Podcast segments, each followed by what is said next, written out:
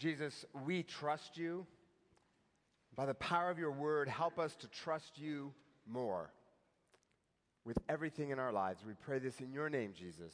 Amen. Well, hello to those of you here on this President's Day weekend, those of you in the community center and our middle and high schoolers, the 800 or so of you at home online, thank you all for, for being here with us. I want to start by showing some pictures.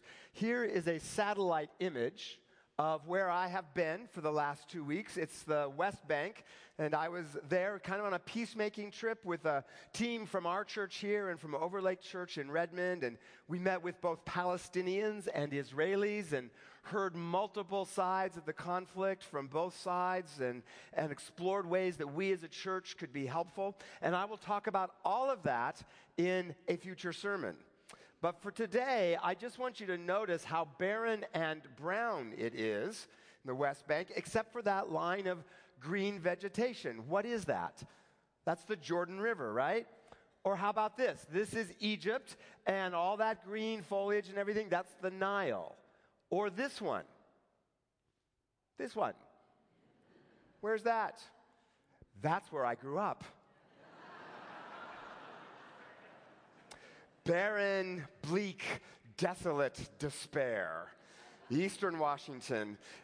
Except the river. The river is awesome. You haven't lived until you go running when it is 110 degrees outside and then jump into the Columbia River. It's invigorating. Well, those images are kind of what Jeremiah, the same kind of image Jeremiah gives in the text we read today where he says, if we put our ultimate trust in anything except for God, we become like a brown, barren desert. But if we trust in God, we're like that line of green, those plants and trees by a river, resilient, strong, unafraid, worry free.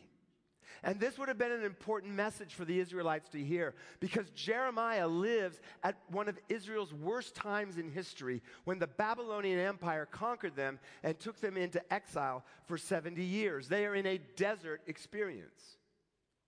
And into that desert situation, Jeremiah brings this word of hope. Blessed is the one who trusts in the Lord, whose trust is the Lord. They will be like a tree planted by the water that sends out its roots by the stream. It does not fear when the heat comes. Its leaves are always green. It has no worries in a year of drought and never fails to bear fruit. No worries. Like, wouldn't that be awesome, right? Like, no worries. Hakuna Matata, right? That's Hebrew. or Disney, I'm not sure which, right? I'd love to be worry free because you know what? Everyone has at least one useless skill. Mine is worry. Okay, it's, I've told you this before. It's my superhero power right? There's Batman, there's Superman. I'm Worry Man. Right? Gotham City's in trouble. Call in Worry Man. He won't fix it, but he'll fret over it. Now, I have to say, over the years, Jesus has actually helped me get better around this. But for the longest time, I was to worry as Steph Curry is to basketball. And Jeremiah describes what that is like as well in this passage when he says, Cursed is the one who trusts in mere mortals, who draws strength from mere flesh. That person will be like a bush in the wastelands. They will dwell in the parched places of the desert in a salt land where no one lives, called the Tri Cities. it's a little bit buried in the Hebrew, but it's there. So, this passage is the story of two trees one blessed, one cursed. But I want you to notice something. Text says, Blessed is the one who trusts in the Lord, cursed is the one who trusts in mere mortals. In other words, we're all trusting in something. We all trust in something. They both use the word trust, right? But what we trust in makes all the difference between being stressed out and worried and being resilient even in a season of drought. So, what do you trust in? Because we all trust in lots of things. We, we trust in our achievements, our grades, our jobs, our, our abilities, right? That's what Jeremiah means, tr- put our, putting our trust in flesh, our own abilities. Let me give you a little test to kind of help you determine what you might trust in. What do you worry about? What, if it disappeared, would cause you despair? That's one of the places you put your trust.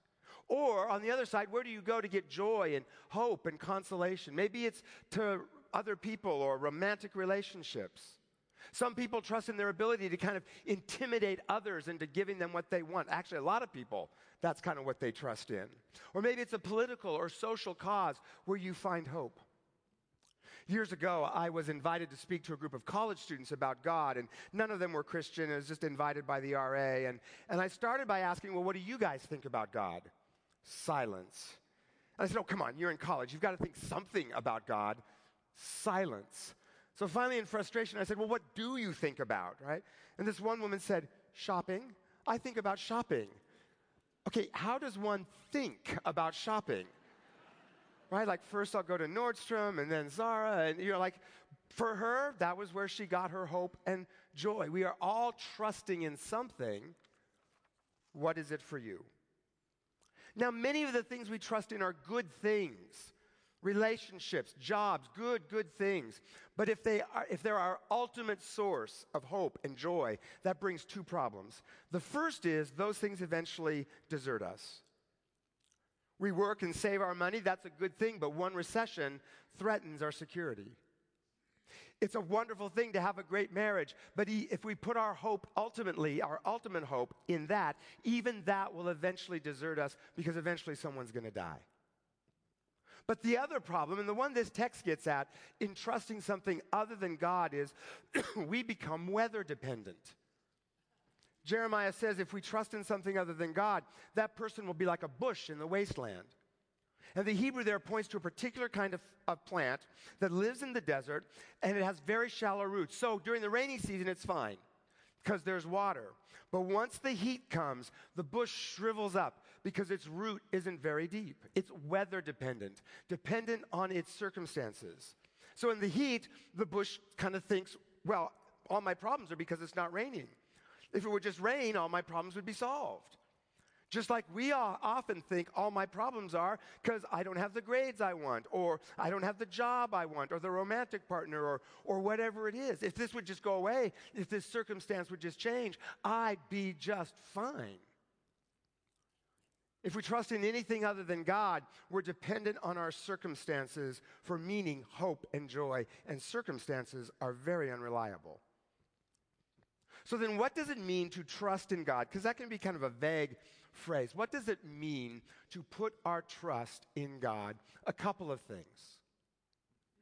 First, it means God is what we ultimately count on. Not our money or our career or our looks, not government or electing the right people, not what God can give us, but God Himself.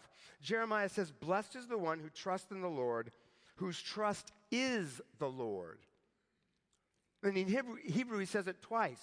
Trust in the Lord, trust is the Lord. Aren't those the same things? No, they're different. Because, see, we can trust in God, we can go to church, we can pray and all of that, but then get really disappointed when He doesn't give us what we want, right? The, the, the job or the healing or the whatever it is. We trusted in God to give us stuff, but He Himself was not our trust. Our ultimate trust was in the thing we hoped He'd give us. But God doesn't always give us what we think we need. He gives us what we really need, what we ourselves would give ourselves if we knew as much as God knew. So to make God our trust means He's not a means to our end, He's the end in itself. Because my experience is, even in the hardest times, when we experience God Himself, His presence, not what He can give us, just Him, it brings hope. And then we're not weather dependent because God will never let us down. He'll always be there. Second, to trust God means you do what He says. Pastor John Ortberg talks about being on vacation and renting a car, and the guy at the counter said, Do you want a GPS system? And John said, No, that'll cost a lot of money. I can get there on my own. Anyone want to guess what his wife said? Get the GPS, right? So they got it. But John said, here's the thing. You can have the box, you know, the, the lady's voice telling you where to turn and all of that, but that doesn't mean you trust her.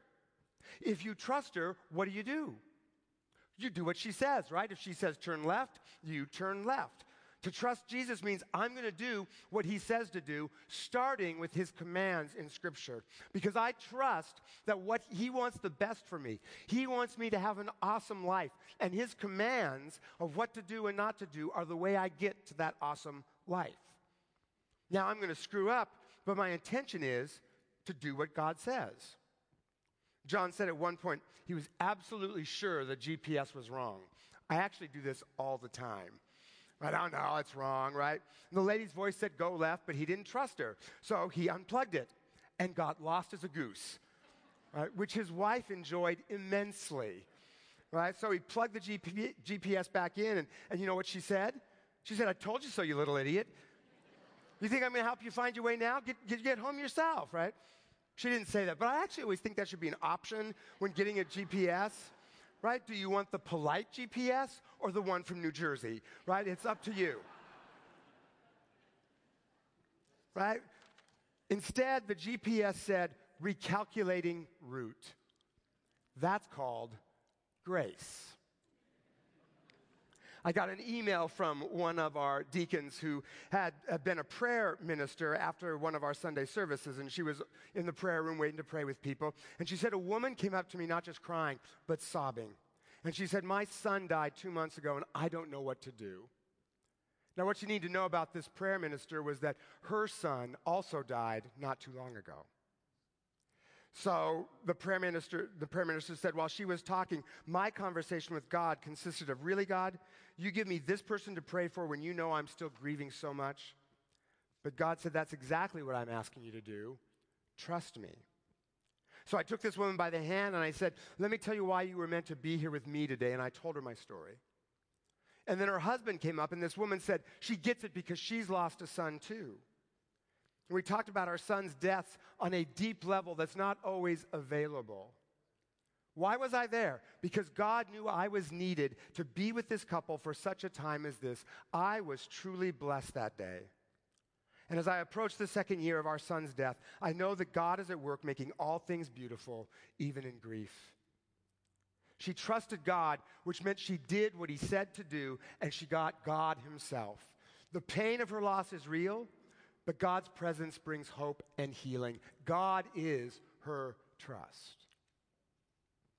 Third, to trust Jesus means we rely on him to provide. a few verses after the verse uh, text we read in Jeremiah, Jeremiah says this Do not carry a load on the Sabbath day or do any work, but keep the Sabbath holy. What? We were talking about trees and trusting God, and now suddenly we're talking about the Sabbath. What's that got to do with trusting God? Everything. Because, see, in an agrarian economy such as Jeremiah's, where, the, where when the harvest was ready, it was ready. To take a day off to worship was an act of profound trust that God would provide.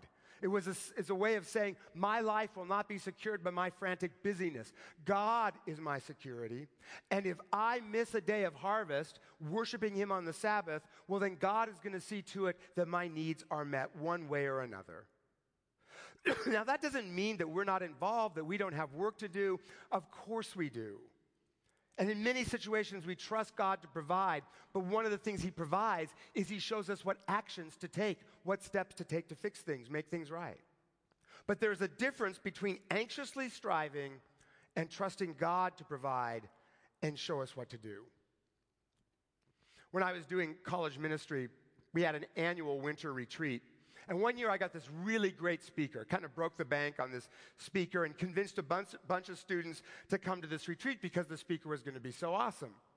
But the day before, he called to say that he was sick and he couldn't come.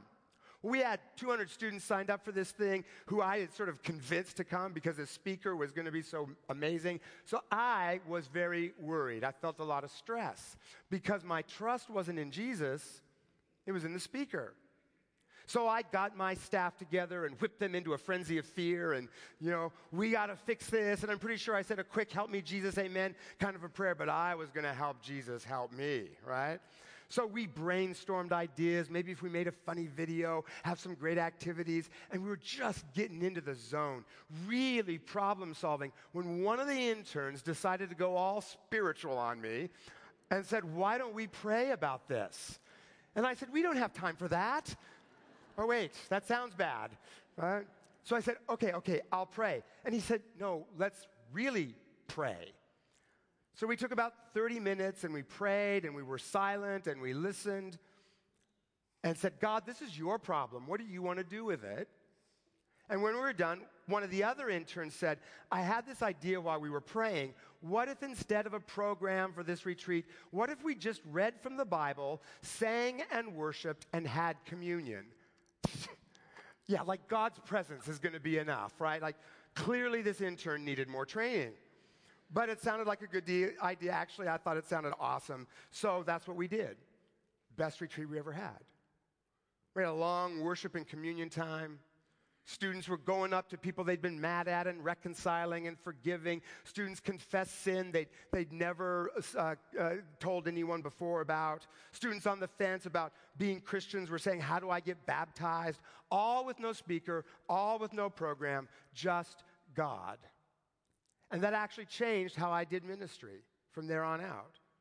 Now, we were still involved. We had to listen to God, and God showed us the steps we needed to take to fix the problem, but it was clear it was God that was doing it, not us. It was like sailing. We hoisted the sails, but the power that propelled us was the Holy Spirit. Jeremiah says, if we trust God, we will be like a tree planted by the water that sends out its roots by the stream. It does not fear when the heat comes.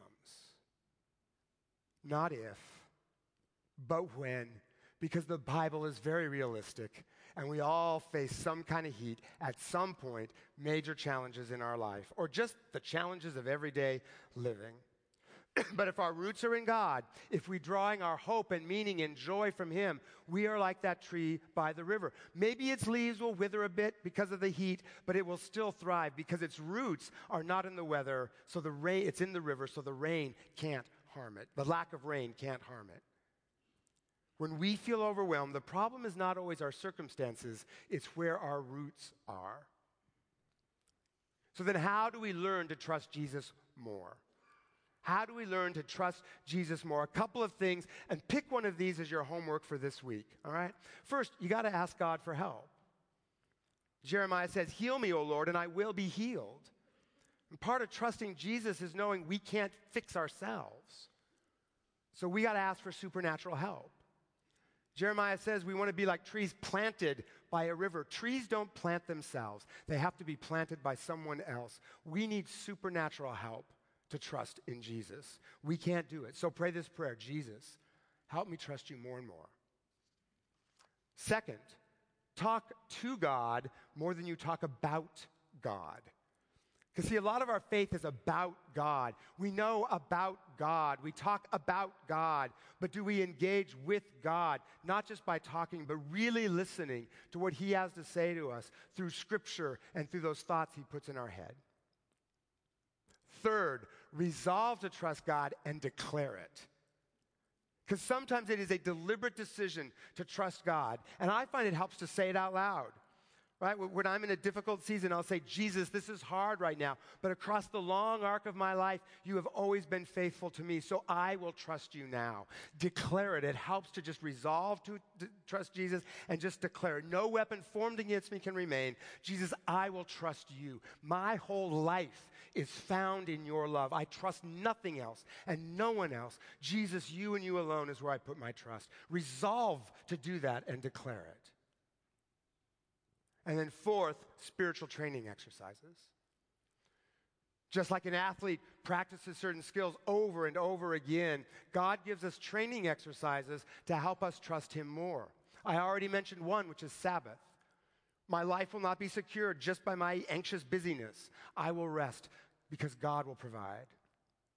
Another is to give at least 10% of our money away to God's work because that forces us to trust that He provides, and He always does. Another would be to forgive someone who's harmed you because that forces us to trust that person to God. Let God deal with that person and also trust that what that person meant for harm, God will turn to good. So, those are just a couple of ways we can get better at, at, at trusting in Jesus. Pick one of those, do it as your homework this week, because here's the bottom line. And if you take away nothing else from this sermon, take home this. We can trust Jesus because Jesus is trustworthy. He's the only one that is completely trustworthy. you know, God over history has taken many people from a desert kind of experience to the river. He's taken people in this church, me, myself. He's taken many people from the desert to the river, but there's only one person that was taken from the river to the desert. And when Jesus was tempted, he was taken to the desert. When he was on the cross, he said, I thirst. He took the punishment for your sin and for mine so that we could be brought to the river, forgiven, whole, clean, reconciled to God. And having done all of that for us, is he not trustworthy? Can you trust that the God who is big enough to save your soul is also big enough to handle whatever you may face in life? There's a pastor named Stephen Foster. He used to be a lawyer, and he grew up very poor in a very rough neighborhood, but he was able to go to college, which nobody in his school had ever done before. And he was very focused on success and what other people thought about him. That's what he was trusting in success and being well respected. And he'd started following Jesus in high school, and that actually helped him avoid the temptation of drugs and crime that, was, that, that, that helped him get out of that neighborhood in the first place. So he owed Jesus a lot. and in college, Stephen had this one professor who he really admired and whose good opinion he craved. But this professor hated Christians.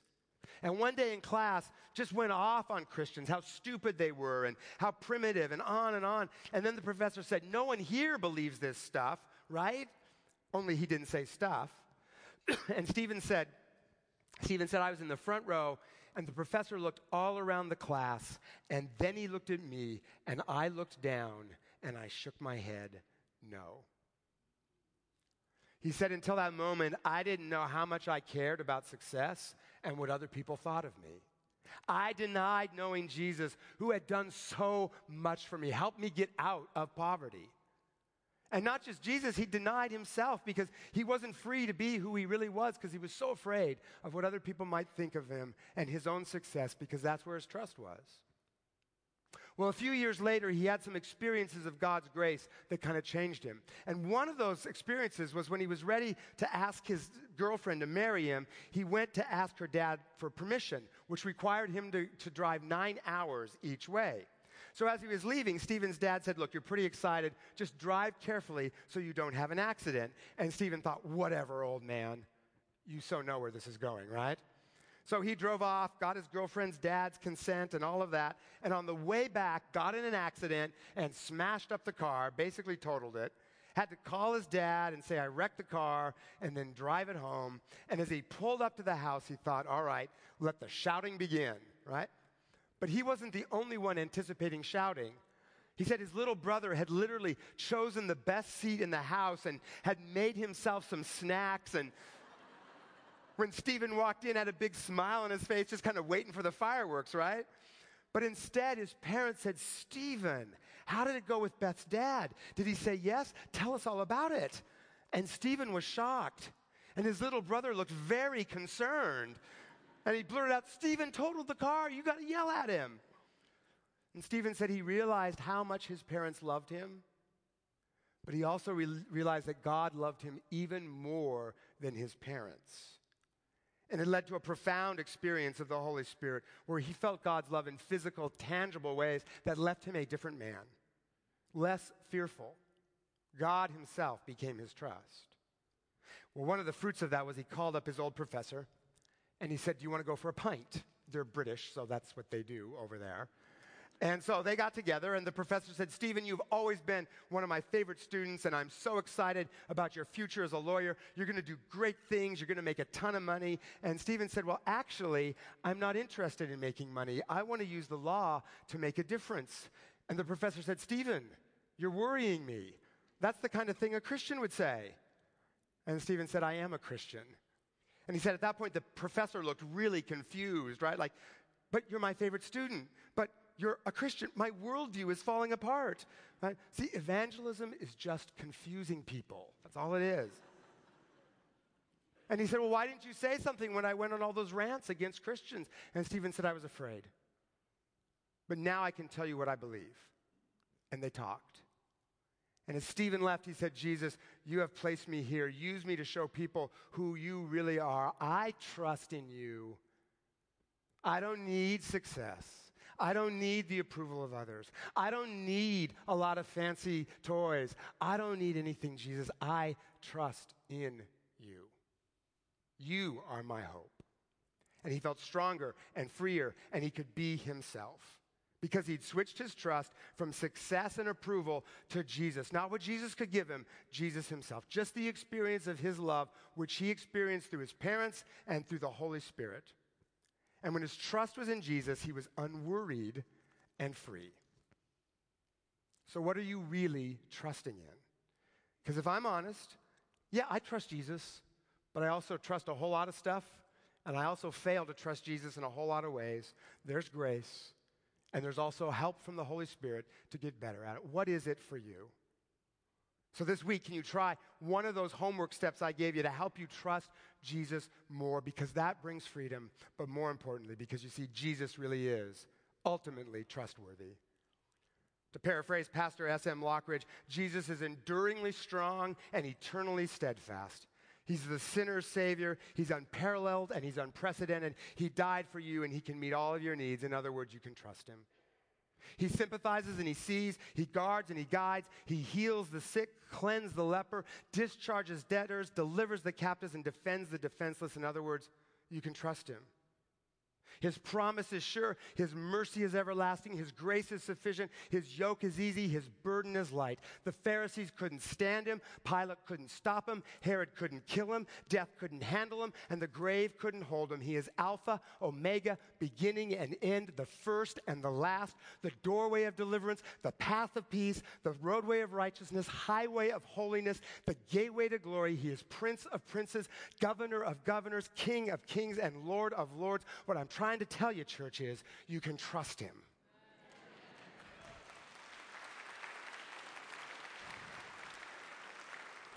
So we put our trust in you, Jesus. We resolve to trust you. We declare it. Pry our hands off of all those other things we grab onto so tightly that ultimately fail and ultimately desert us. Because Jesus, you and you alone are Lord. And in you and in you alone we put our hope and we put our trust. In your name, amen.